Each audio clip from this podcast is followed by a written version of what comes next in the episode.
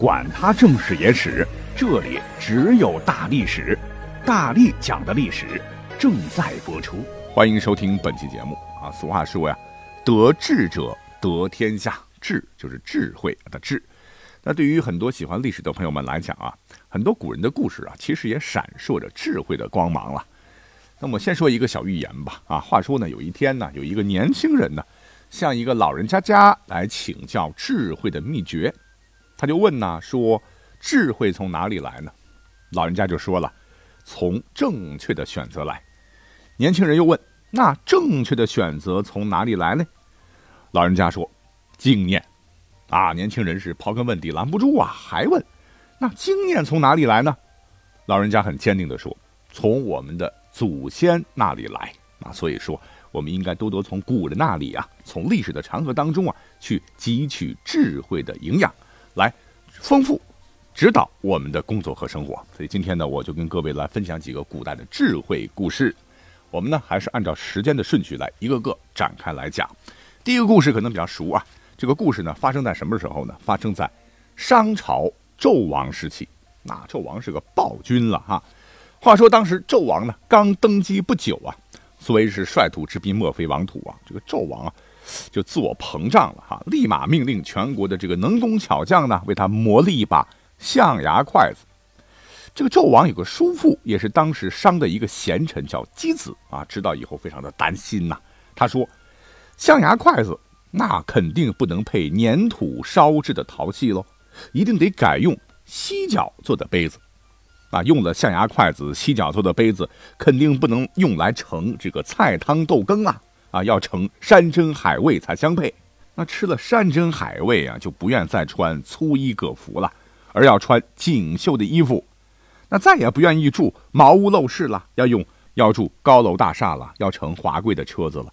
如果照这样发展的话，那么商国境内的物品将不能满足纣王的欲望，他很有可能将来是征掠四方啊，来掠夺各国的珍奇异宝。对此啊，我感到真的很害怕。啊，担心会有不好的结局啊！果然啊，如姬子所料，后来呢，这个纣王啊，呃，真是贪欲越来越大啊，是征用了成千上万的这个劳力，修建了占地三亩的露台，以白玉为门的琼室，然后再搜罗珍宝和奇珍异兽，充塞其中啊，日子过得是好不奢华。同时，这哥们儿还在露台旁边祝酒为池啊，悬肉为林呐，使裸体男女在其中相逐戏，以供纣王取乐。啊，这个纣王吃饱了没事干，还乱搞这个发明啊，创造了这个炮烙等酷刑，就把人啊，这个绑在啊烧热的这个铜柱上，活活烧死。那么对待这些忠臣良将啊，最终导致天怒人怨。后来在周文王的这个征伐下，商朝的士兵啊纷纷倒戈反商，纣王最后走投无路，众叛亲离，被迫自焚于露台。那众所周知的《封神演义》也是取材于这里嘛。像一些这个什么象助之忧这样的一个典故，或者我们现在常说的象牙块定律啊，最早也是打这儿来的。那这个故事也体现了箕子他老人家的这个智慧呀啊，所谓世人的贪欲啊，不都是这样吗？哈，得寸进尺，得陇望蜀啊。所以我们在生活工作中一定要控制好自己的欲望啊，一定不能有这个第一次，否则齐王也呼延。这个故事都熟悉啊，我们再来讲第二个故事。第二个故事呢，叫智伯之王，讲的是春秋末期啊晋国的故事。那那个时候的晋国的国君啊已经被架空了，呃，权力呢掌握在四大卿族手中。哪四大呢？分别是智氏、智慧的智、赵氏、韩氏，还有魏氏。智伯呢，他是智氏的头啊。据说此人呐啊，相貌俊俏，仪表堂堂，是个标准的美男子。而且拉弓射箭之术了得呀，还精通艺术韵律啊，能言善辩又坚毅勇敢啊，可以说是能文能武啊。只可惜啊，智伯他缺点东西，缺什么呢？缺智商啊，缺智慧啊。那么这个智伯呢，他有一个毛病啊，就是刚愎自用啊。话说有一次，他与这个韩康子啊、魏桓子啊，在兰台这个地方聚会啊，因为他觉得自个儿势力最大，就当众啊戏弄这个韩康子。还侮辱他的家臣叫段圭。当时他底下有个谋臣叫治国的人啊，就劝他啊，对人家呢一定要以礼相待啊，日后否则会招来祸患。哎，结果这个家伙非但不听啊，还说灾难这种事，我说有就有，而我说没有就没有，谁也不能给我带来灾祸啊！你给我滚！哼，治国呢只能作罢。再后来，这个智伯又欺负这个韩康子啊啊，就无缘无故的让人家呢给自个儿呢划块地，啊，那哪行呢？那可不是说给点金子、给点绸缎那么简单，土地耶啊，多宝贵呀！啊，这个韩康子本来是不想给的，还是他的这个家臣段归清醒啊，就力劝韩康子：“哎呀，给了就给了吧，哈，不给，智伯是兵强马壮，肯定会攻打我们的，咱们又打不过呀。可是咱们如果给了。”我想啊，这家伙肯定不满足，一定会向别人再要。如果其他人不给他，一定会出兵攻打。那个时候，说不定就是咱们报仇的机会啊！我们活计活用啊，果然在刚才讲的这个象牙块定律的作用下，这个智伯呢又跑去向这个魏桓子要地。那这个魏桓子有个家相也很厉害，叫任章啊，他也说了跟上头这个段归说的一样的话吧，啊，说咱们还是给了吧。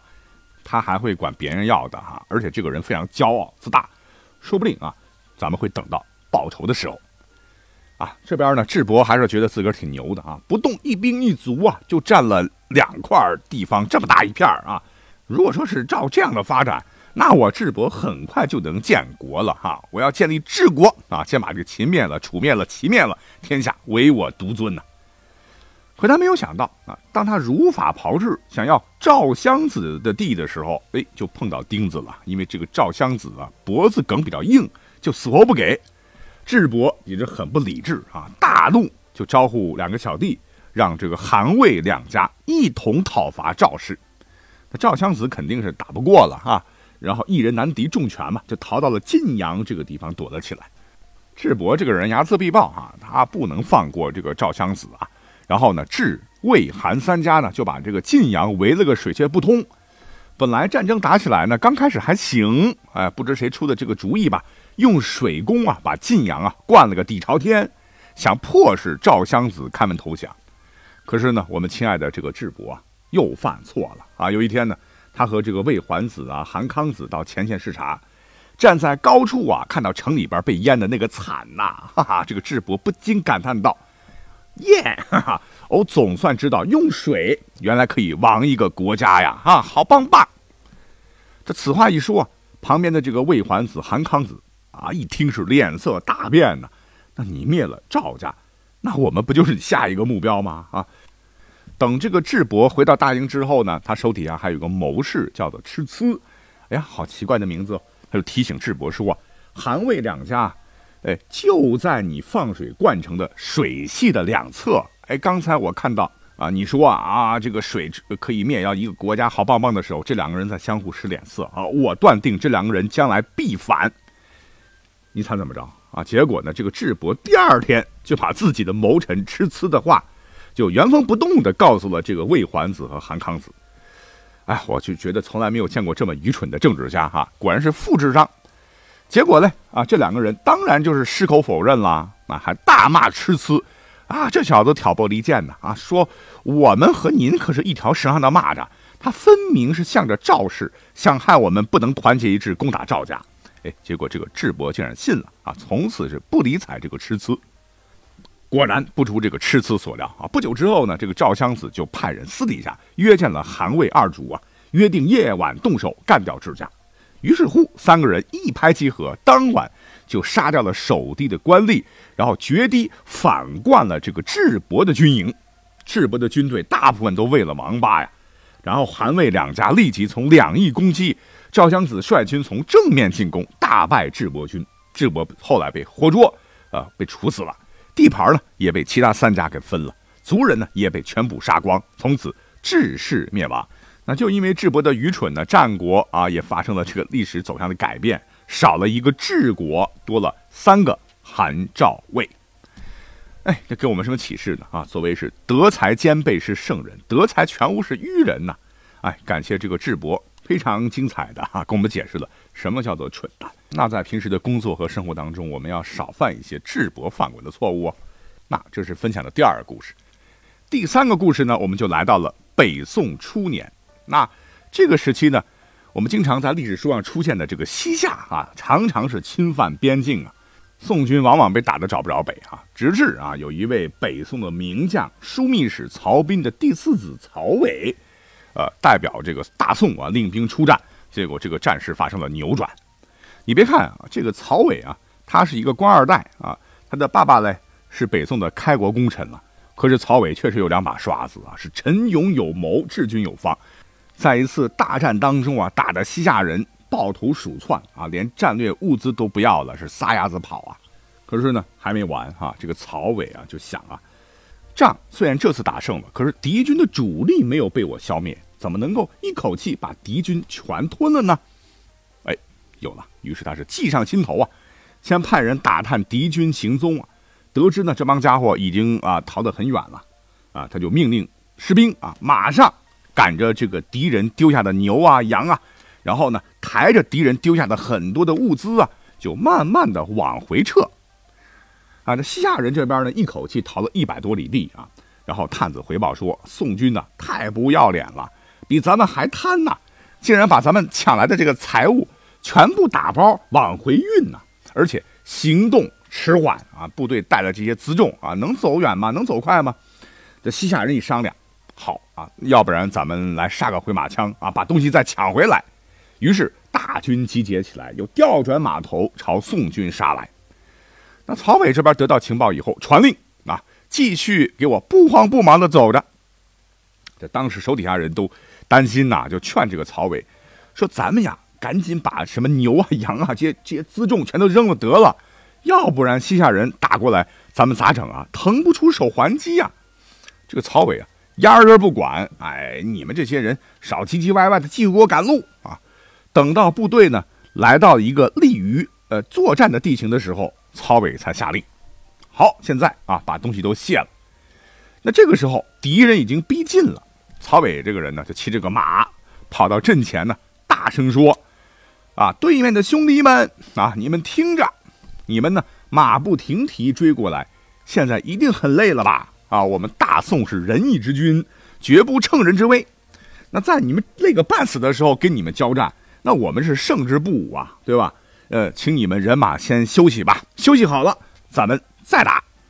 哎，那边西夏人一听，啊，对呀，啊，你说我们一路奔波，人困马乏，步兵们更惨，跑的腿都肿了。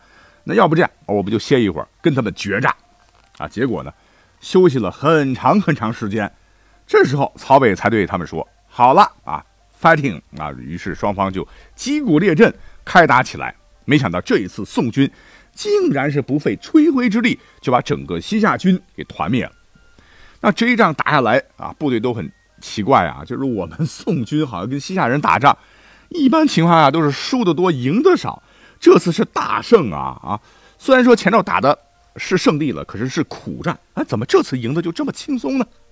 哈哈哈！这个曹伟就笑了啊，说：“我其实啊，让大家赶着牛马，抬着金银财宝，为的就是诱骗他们。”引这帮家伙上钩啊！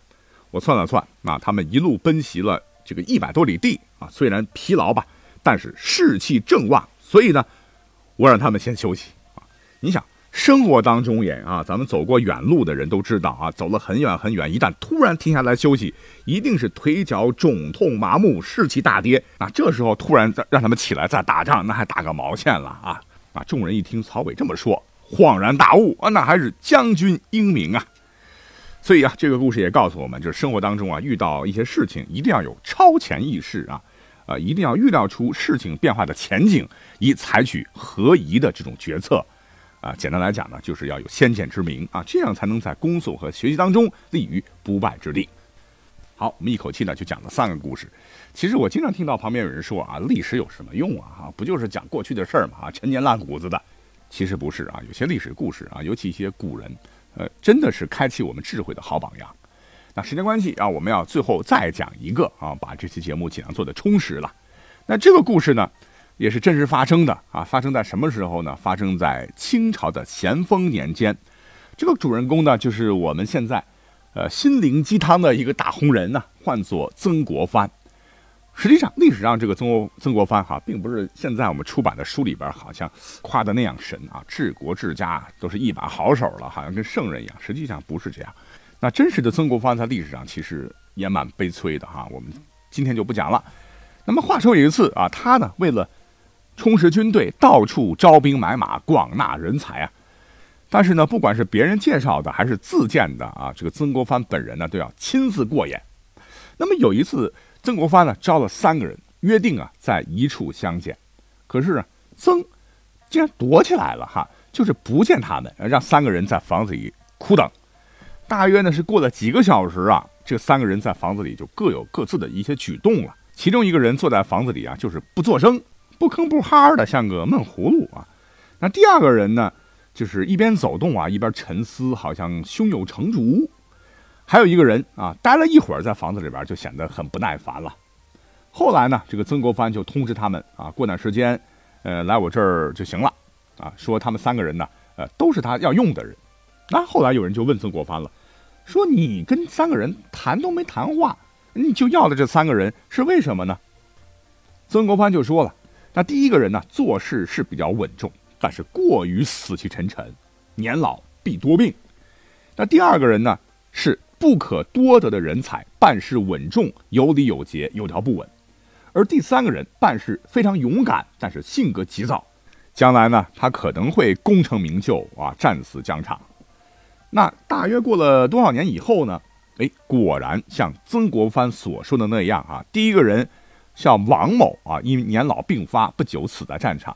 第二人就是彭玉麟，这个人在历史上也很有名气啊，是立战功建水师啊，官至兵部尚书。第三个人呢叫江中元，立战功，官至安徽巡抚，但是后来在泸州战死。那这个故事告诉我们什么呢？就是慧眼识人是多么的重要啊！分善恶，明事理啊！不管是在工作中还是生活当中，呃，我们都需要用慧眼照亮我们前方的路啊！谁说历史不重要啊？你看这些故事，他们就是慧眼呐！